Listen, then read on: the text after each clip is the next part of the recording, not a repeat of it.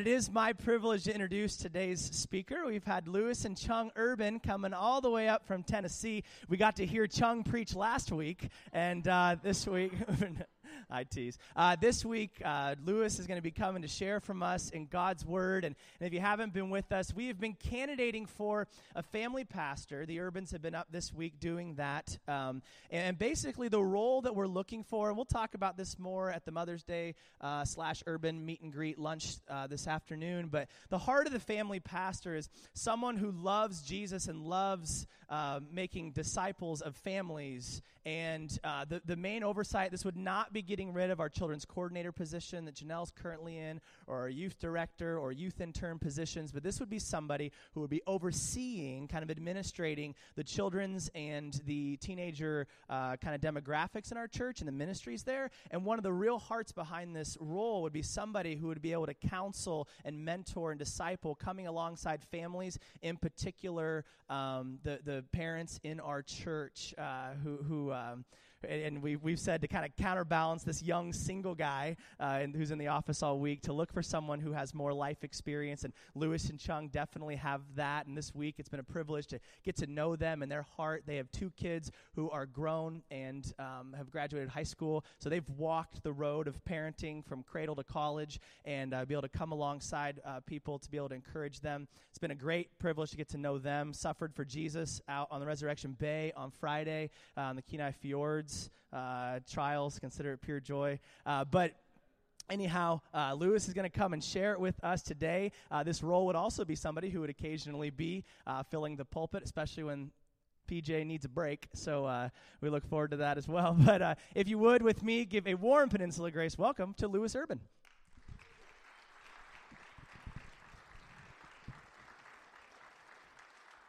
Let me start out with this. Just I just want to say thank you. You know, uh, Chunghwa and I, we came up, like I said, uh, from Tennessee, and the process has been great. You know, we've talked on the phone, we've Skyped, uh, we've had phone conversations, and then to be able to come up here and have the, the entire week with everybody, it has been, it's been a ball. It's been great. So our prayer is that no matter what happens, God's will is done, and you get the right person up here, whether it's uh, Chunghwa and myself or you get somebody else. We pray that this church continuously grows continuously has the love of Christ and is continually successful.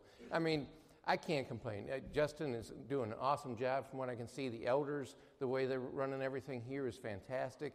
And just the programs that you guys seem to have seems to be running so good. And we came in here, and from the moment we arrived, we felt like we were at home.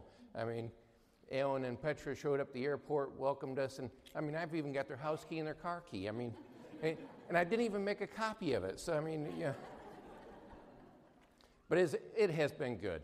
Um, so, if you would, just uh, we're going to go into the book of uh, Luke, chapter 24. And before I open that up, I would like to go to the Lord in a word of prayer. Gracious Father, I do so much thank you for the privilege to be able to be here, to be able to share your word with these wonderful people here today. I would ask that your spirit would continually reside upon them, that this church would continuously blossom, that it would continually be the light that you desire it to be, to be able to see people come to saving knowledge of who you are, Lord. We thank you for that. And I thank you for this privilege to be able to be here with all these folks. In Jesus' name we pray. Amen. In Luke chapter 24, at the end, we have this passage with two disciples that are walking down this road, the Emmaus Road. And when you read this, my first question, my first thought was, who are these disciples? Well, you go down to verse 18, and it says, Cleopas, so we know the name of one of them right there is Cleopas. Okay. So we got this one individual, and some individuals think that the other disciple is Luke. And I can see how that could be, but I don't think that's who it was.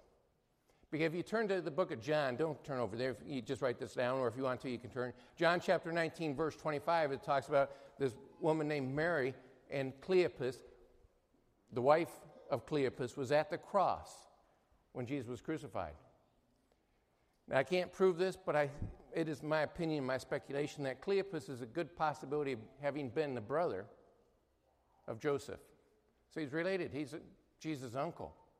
And so when we come to these two disciples that are walking, I think that it was Cleopas and his wife that are walking down this road. They were, they were in Jerusalem, they're heading home, getting ready to go back. And Jesus comes along beside them and talking, and we have this whole discussion that takes place. But I want you to think about that for just a moment. Jesus is crucified, rises again. The first two people he talked to are women. Then he sees Peter. Then he sees these two disciples, one of them possibly being a woman. The first three out of five individuals that Jesus talks to are females.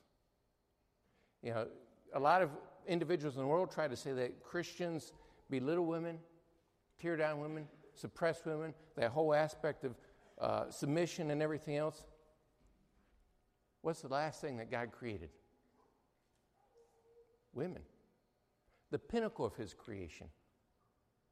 And I think that is awesome. We got Mother's Day today, and Mom, if you listen to this later on, happy Mother's Day. To everybody that's in here, happy Mother's Day. And say happy Mother's Day to your mom, whether she's here or not, and if she's already passed on, as I know many have, to be able to pray to God to be able to think that you had a mom. But with that said, also, Easter's shortly past, isn't it? Christmas. We look forward to Christmas. I think every single day of the year should be Christmas. Every single day of the year should be Mother's Day. It should be Easter. And especially Father's Day. We get overlooked so much. I mean,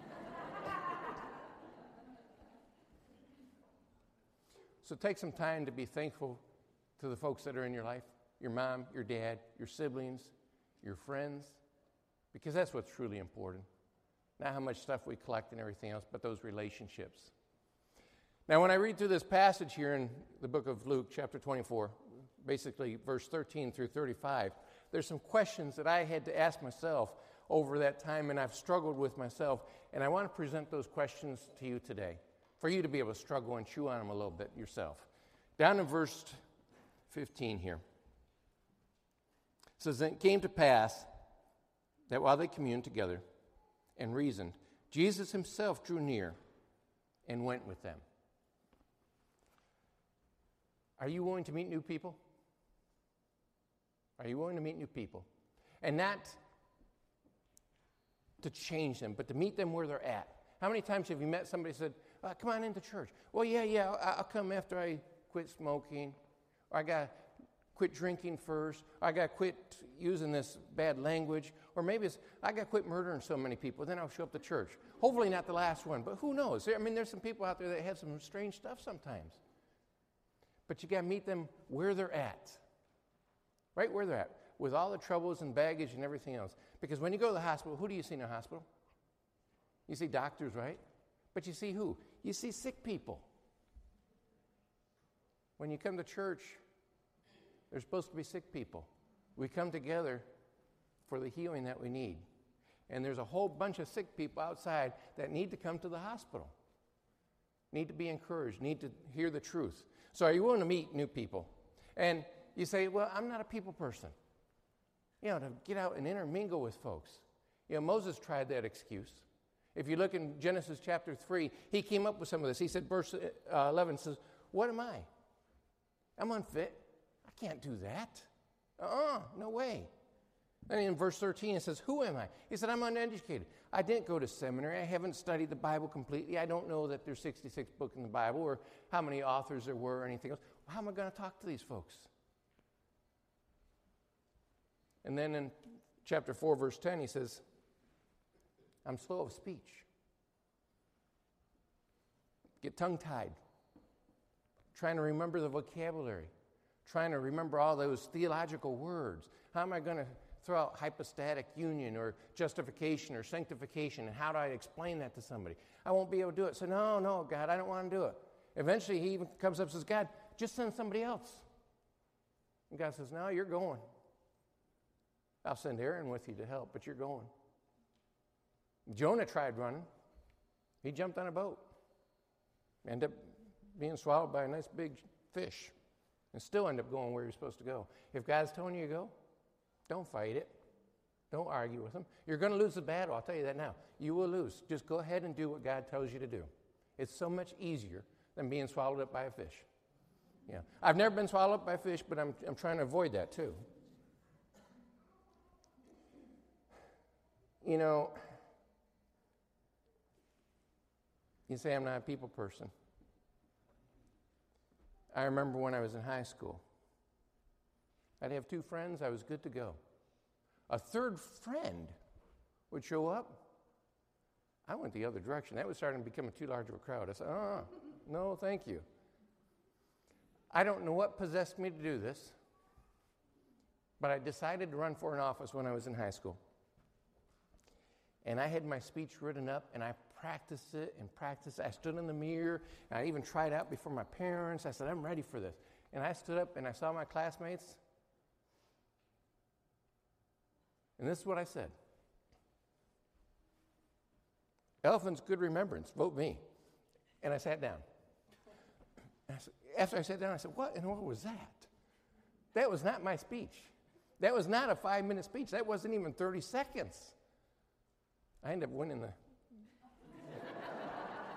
situation and held that office for a while. It wasn't because of that speech, that's for sure. Romans 10:14 says, "How can they call on him unless you go and you tell them? How can they call on him unless I go and I tell them? How can they know about Jesus unless we are willing to go and talk to them where they're at? To be able to get to know them, to intermingle with them, to see them where they're at with everything that they got going on and get to know them. Even if you say, I'm not a people person, use tracts and use them carefully, use them cautiously. There's some tracts that when I was younger, I wish I wouldn't have used. That's true. So read them over, and when you go in the grocery store, give somebody a track. Hey, how you doing? Or leave it in the bathroom when nobody even knows that you're the one that left it. You know, do stuff to reach the world, though. Go to where the people are. Make a difference. Matthew 28 says what? Go to the world and make what? Make friends, right? No, it doesn't say that. It says make disciples. Make disciples, not friends. It's great if your disciples become friends, but to make disciples, to see people, individuals, come to who know who Jesus Christ is. It's not that we have to go out and become best friends with everybody. You know, we have our likes and our dislikes, but to be able to go out there and have an impact. Now, I found that there's a exception to this policy. I found this out this week. Every day you should be learning something. Well, I learned a lot of stuff this week. And this is one of the things that I learned this quote, quote that I'm going to tell you here that it isn't always true. But the majority of the time it is. And it's if two men own a boat, it will never float.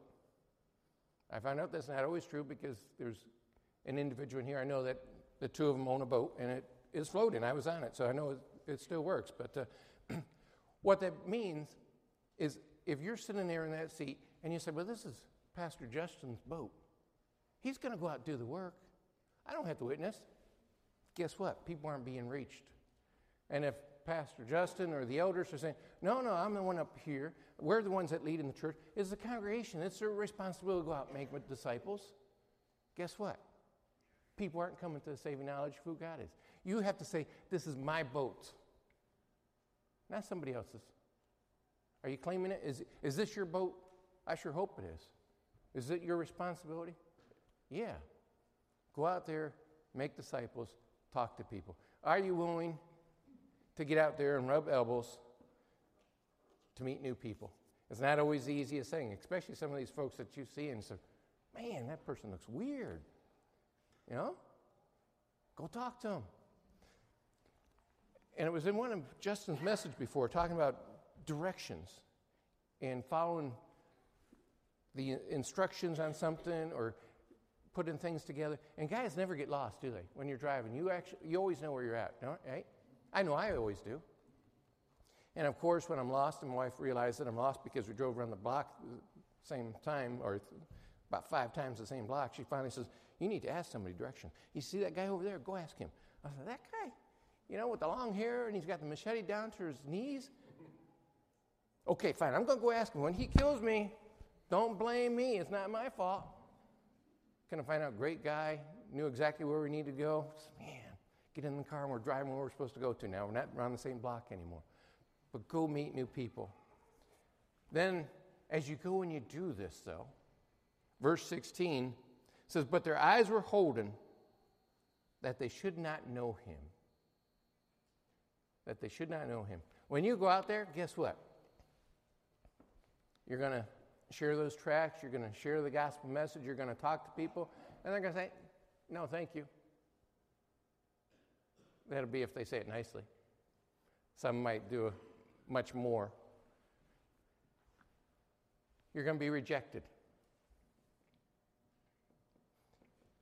Work in a prison right now, and we go through, and especially in the restrictive housing, they call it restrictive housing because it's more politically correct instead of segregation. and we put the flyers underneath their door so they got some daily breads and things like that to read.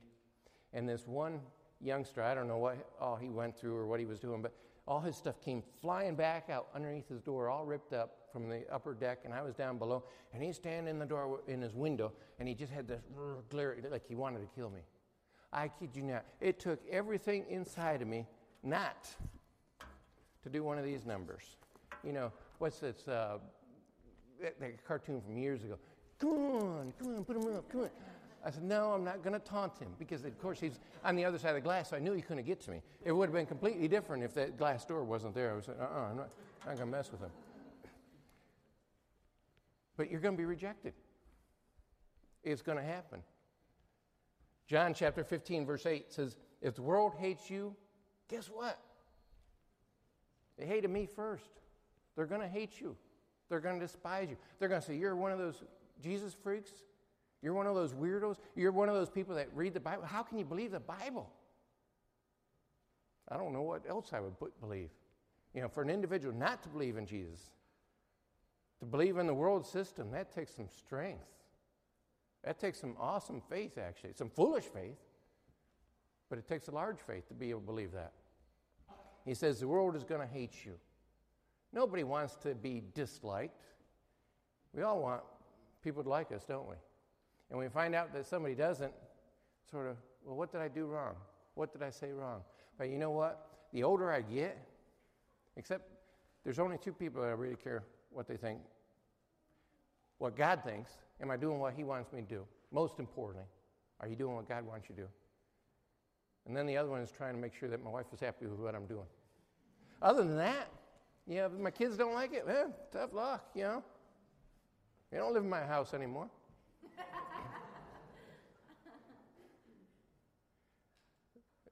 Duck with water off your back. What people think about? on them. You know, the world's going to hate you. Matthew 10, verse 14 says, Whosoever doesn't receive you, it's not receiving me, just dust your shoes off and keep going. You go down and you talk to folks and you share the message and you pray that the Spirit works inside of them. Now, Charles Spurgeon put it this way once in the aspect of predestination because we're predestined, but we also have free will.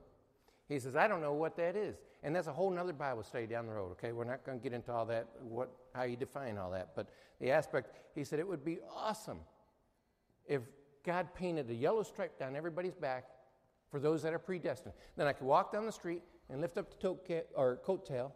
Okay, they got the yellow stripe. I don't know why he chose yellow either. If we're not green or blue, but it was a yellow stripe. And so they're predestined. So that's who I'm going to start preaching to, start talking to, because I know their name is written in the Lamb's Book of Life. He says, I don't know that. So in the meantime, I use the shotgun and I talk to everybody. And the ones that are predestined are going to come to that knowledge of who Jesus is. But it takes us willingly to go out there and share that message so they can know that. And when you do this, you don't have to fight about it. You don't have to get in arguments about it. You don't have to be mean about it because that's going to be just counterproductive. When I was going through my CPE, clinical pastoral education,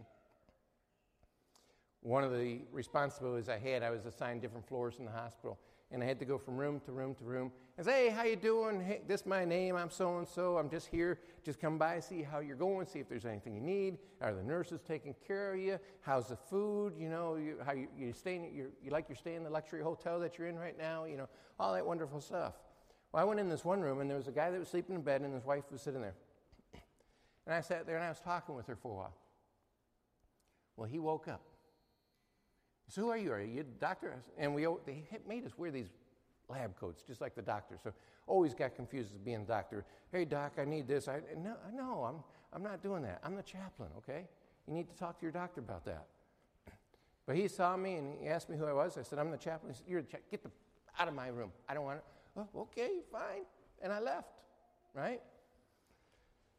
Had to make my rounds every day. I go into this one room, and guess who was there? That's how you do it. Of course, the wonderful language. Didn't I tell you not to come into my room?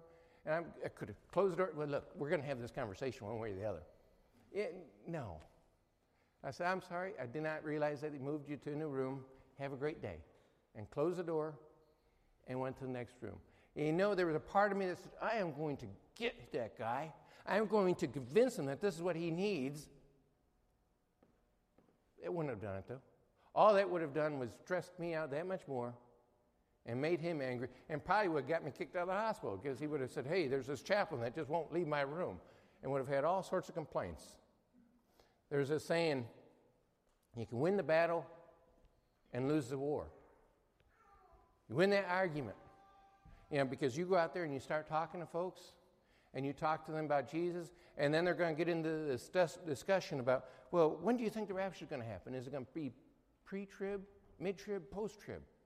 And whichever view you take, you take pre trib. No, no, I, I, don't think that. I think it's to. And you end up having this long discussion, long argument, and you walk away and said, Yes, I won that argument.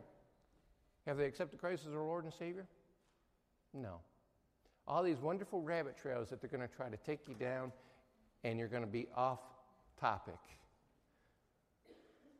Are you willing to be rejected when you go out there and you start sharing with the folks that are out there the truth because they need to hear the truth? There are so many people that are lost going over that cliff. It's our job to have an impact in their life. Thirdly, verse 17. And he said unto them, What manner of communications are these that ye have one another as ye walk and are sad?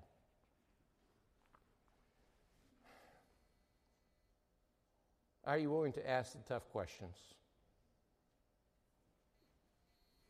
Are you willing to ask the tough questions?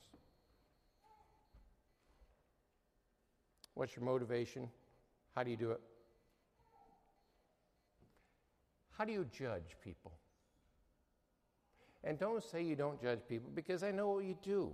The number one verse quoted by the world today is what? Matthew 7 1. Even though they maybe don't even know where it comes from. They said, Don't judge. You can't judge me. But the problem is they know, never go to 7 2. Because what 7 2 says, For with what judgment you do judge, expect to be judged. He doesn't say we're not supposed to judge, but it's how you judge. What is your motivation behind that judgment? You know, we, my wife Chunghwa and I are here. That's part of the process. Seeing if we fit in. And vice versa. You guys looking at us eh, and the questions do we fit in? Is it a good fit? Nobody goes to the grocery store and comes up to the fruit bin and you close your eyes and you reach in. Okay, this one. Perfect. That's the apple. No, you sit and you look, okay, which one do I want? and you look, oh, that's the one, the one with the worm. That's the apple that I want to eat. No, you don't eat the apple with the worm. That's the one you throw away. Common sense. Some of us have more common sense than others. But what's the motivation? And when you look at somebody, where are they physically? Where are they at mentally? Where are they at spiritually? Because you get up and you see somebody and they're cranky, they're on the bad side. Maybe they just had an argument with their wife, or their kid is sick, or uh, their dog this, d- just died. Who knows? Why they're acting or responding the way that they are. Be able to take that step back, and even when you're confronted, to be able to say, okay, not so much that you're being confronted, but what they're saying, is it true or not? What's the motivation behind it? What's your motivation? Is it to tear somebody down? Or is it to help lift them up? To encourage them? To help them become a better person? And I pray that it's the second, that you're trying to lift somebody up and encourage them, that trying to help move individuals to saving knowledge of who Jesus Christ is. And ask people, say, How are you doing today? And there's the problem, though. We go out, right? And we say, Hey, how's it going? How you doing? Great see you. Nice to see you. Oh, great, wonderful. And they come by right here and say, I'm not doing too good. I'm sort of feeling down. I'm feeling sad. I'm feeling whatever. Oh, good. I feel suicidal. Well, best of luck. I hope that works out for you. And we do that, don't we? We get in a habit, we get in a routine to just be so busy that we don't really have that time that we're willing to stop. And if that's the case, just say hi. Don't say, How's it going? Because if you say, How's it going? that now opens up communication that you need to be willing to take. But you have to ask yourself, I'm off in a hurry, I'm rushing. How important is that compared to taking that time and hearing what's being said? Because if I walk by and somebody says, I'm not doing too good, I should be wondering, whoa, wait a moment. What's going on? And I do that all the time in the prison I'm in. Of course, those guys aren't going anywhere. But more than once, I was salary in the, the facility. They've just recently changed me to hourly, these cutbacks that are being made. And they said, now make sure that you don't work 40 hours. Do everything you're supposed to do, do all the jobs, fill out reports, do all the paperwork, make sure everything's done, but don't work 40 hours. Over that 40 hours. You know how many times I've been walking out the door and one of the guys say, Hey, chaps, you know what I do? Uh, well, I'm going over 40 hours because that's what they hired me for. And irrelevant, that's what I'm there for to be able to try to minister to those guys as much as possible because I go in that prison and there's some guys that you need to throw away the key, keep them in there, you know. But then there's plenty of guys that they have made some stupid mistakes, and we've all made stupid mistakes. And each and every one of us could be just a moment away from being in a location like that for doing something dumb and I can see the growth and I can see the changes taking place. And it's my prayer to be able to be in their life, to minister to them, to see them be able to get back out, to get back with their families, and have productive lives. We're all basically in a prison on a death sentence notice because each and every one of us, the moment we're born, are heading towards what? Death. We're all going to die. The question is, where are we going to go after we do? Are we preparing people for that day? Because no matter how hard you try, no matter how healthy you eat, no matter how much exercise you do, no matter how much sleep that you get, no matter how much praying you do, no matter how many times you go to church, guess what? You're going to die someday. It's going to happen. We will walk through that door. And are we helping people to get ready for that day? So when you ask people, said, how are you doing? And somebody says, I'm not doing good. Ask them, Are you thinking of hurting yourself? And some people say, No, you can't do that. Because if you ask somebody if they're suicidal, then they're going to think about committing suicide. Well, if they're already thinking about suicide, you asking them if they're thinking about suicide isn't going to make them think about suicide. They're already there. But when they hear it, said, Yeah, that is how I'm feeling and to be able to get into their life and say, hey, there's other things to do, there's other ways, there's, there's help that is there. And as you go down and say, hey, how you doing? Small things. I see you drink coffee. What, what flavor coffee do you like? What do you like? Oh, good. You know, do, where do you live? Oh, yeah, Soldotna. Do, do you go to church there? Yeah. Oh, you, that's awesome. Are you Christian? Great. Okay, let's have fun. No, no. Beyond Christian, it's easy to say I'm a Christian. But take it beyond that. Because that's where I was. My mom was talking about being saved. I said, That's awesome, Ma. I thought maybe she joined some sort of cult or something. I said, I don't know about this.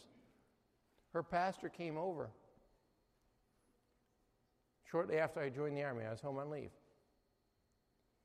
He said, Are you a Christian? Are you saved? I said, Yeah. How do you know? I mean, how I know? Come on. I read my Bible. I pray. I go to church. I'm in the youth group. I'm in the uh, uh, handbell choir group. I, don't, not the choir, just the handbell. No singing loud.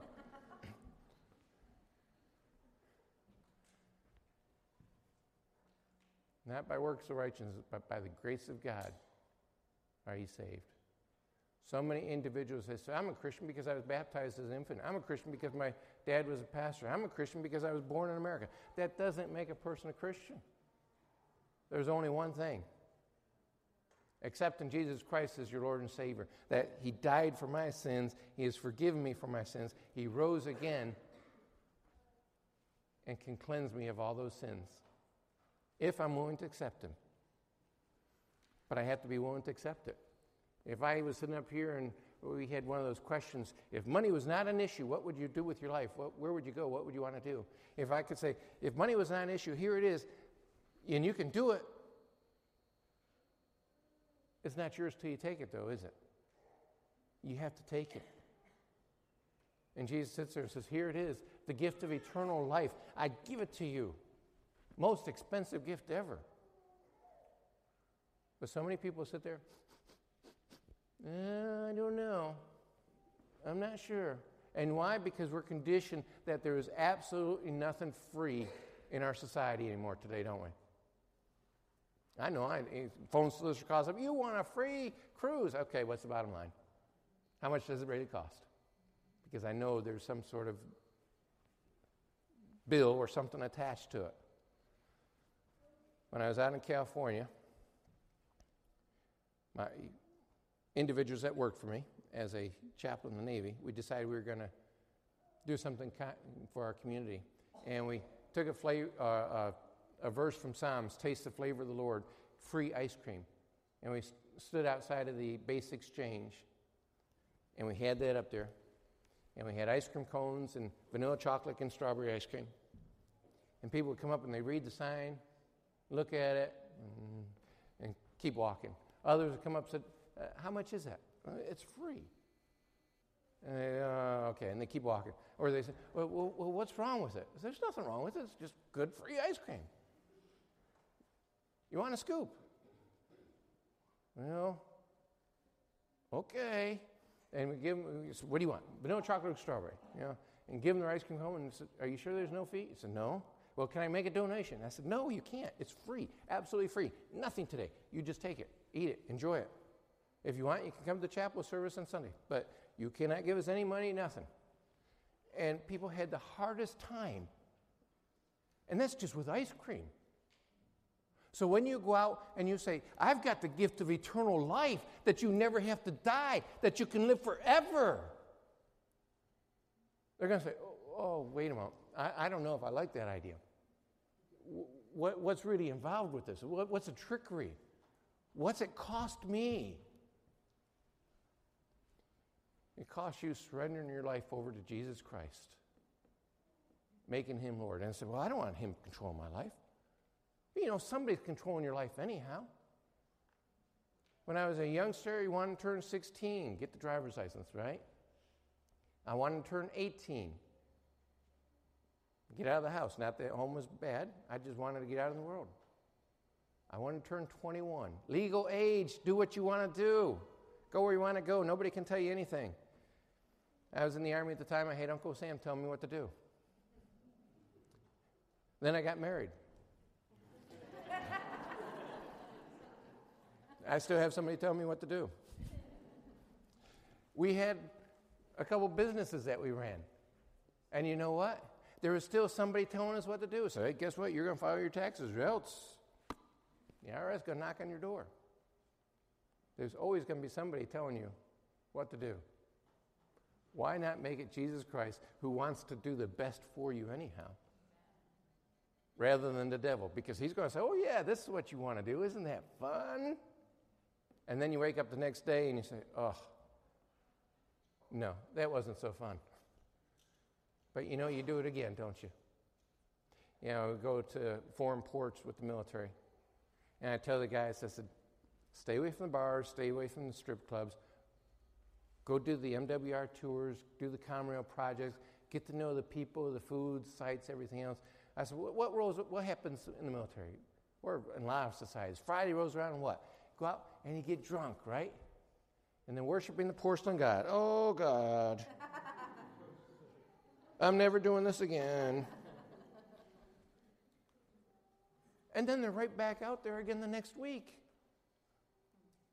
I said, What in the world are you doing? And they want to buy that nice house or the nice boat or something else, but you know they can't because they flushed it down the commode the night before instead of being wise with those funds and saving up for the future instead. Use apologetics.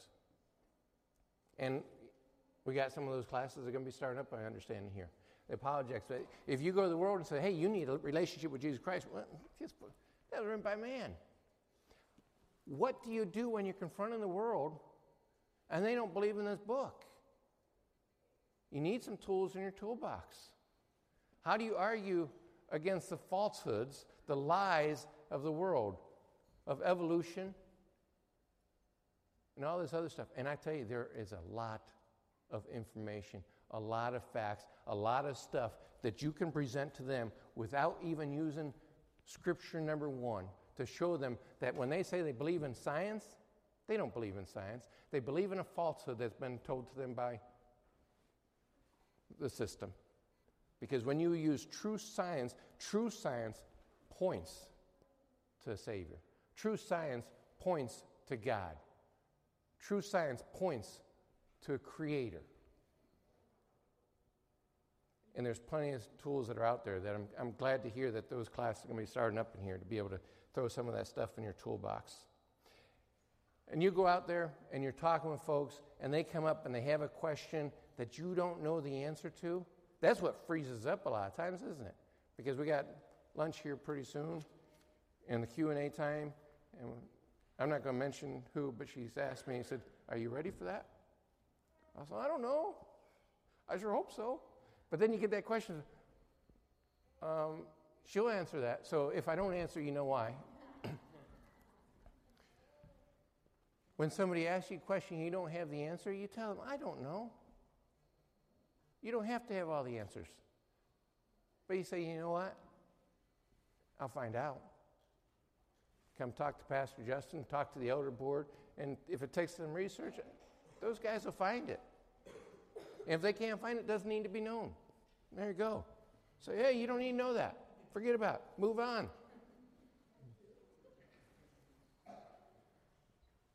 And we see the results of this down in verse 32. And they said one to another, Did not our heart burn within us while he talked with us by the way, and while he opened up the scripture to us?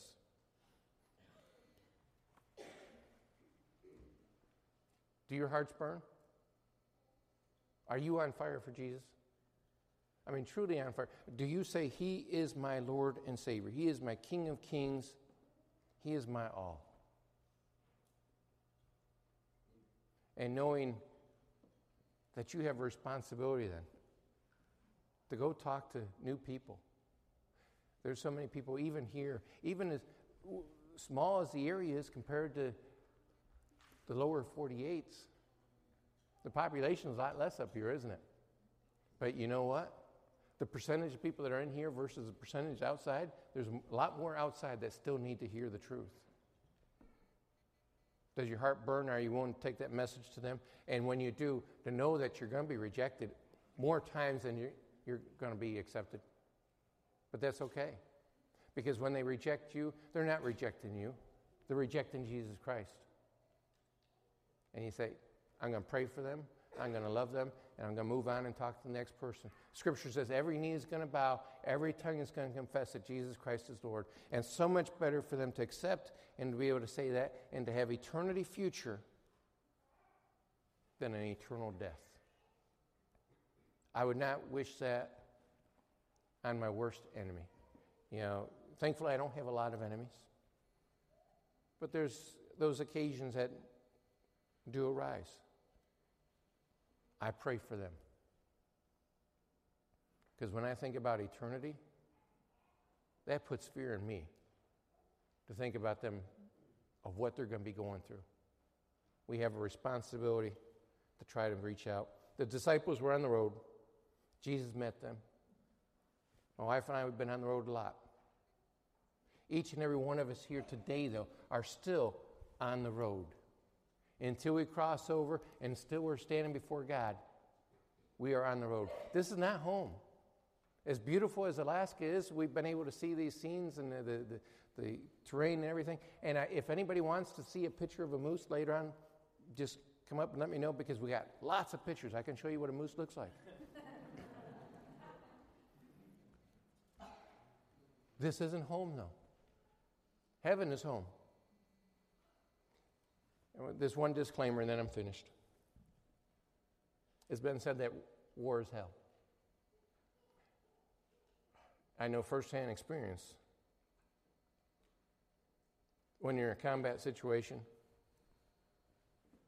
you're going to see things, you're going to hear things, you're going to smell things that are going to give you nightmares for the rest of your life. I wish there were things that I could take out of my mind that I didn't see. But they're there. It was probably one of the hardest times of my life, but also in some ways one of the best times. Not because I wanted to be there, but because of the ministry that was there. To be able to have an impact in those young Marines' lives that I worked with.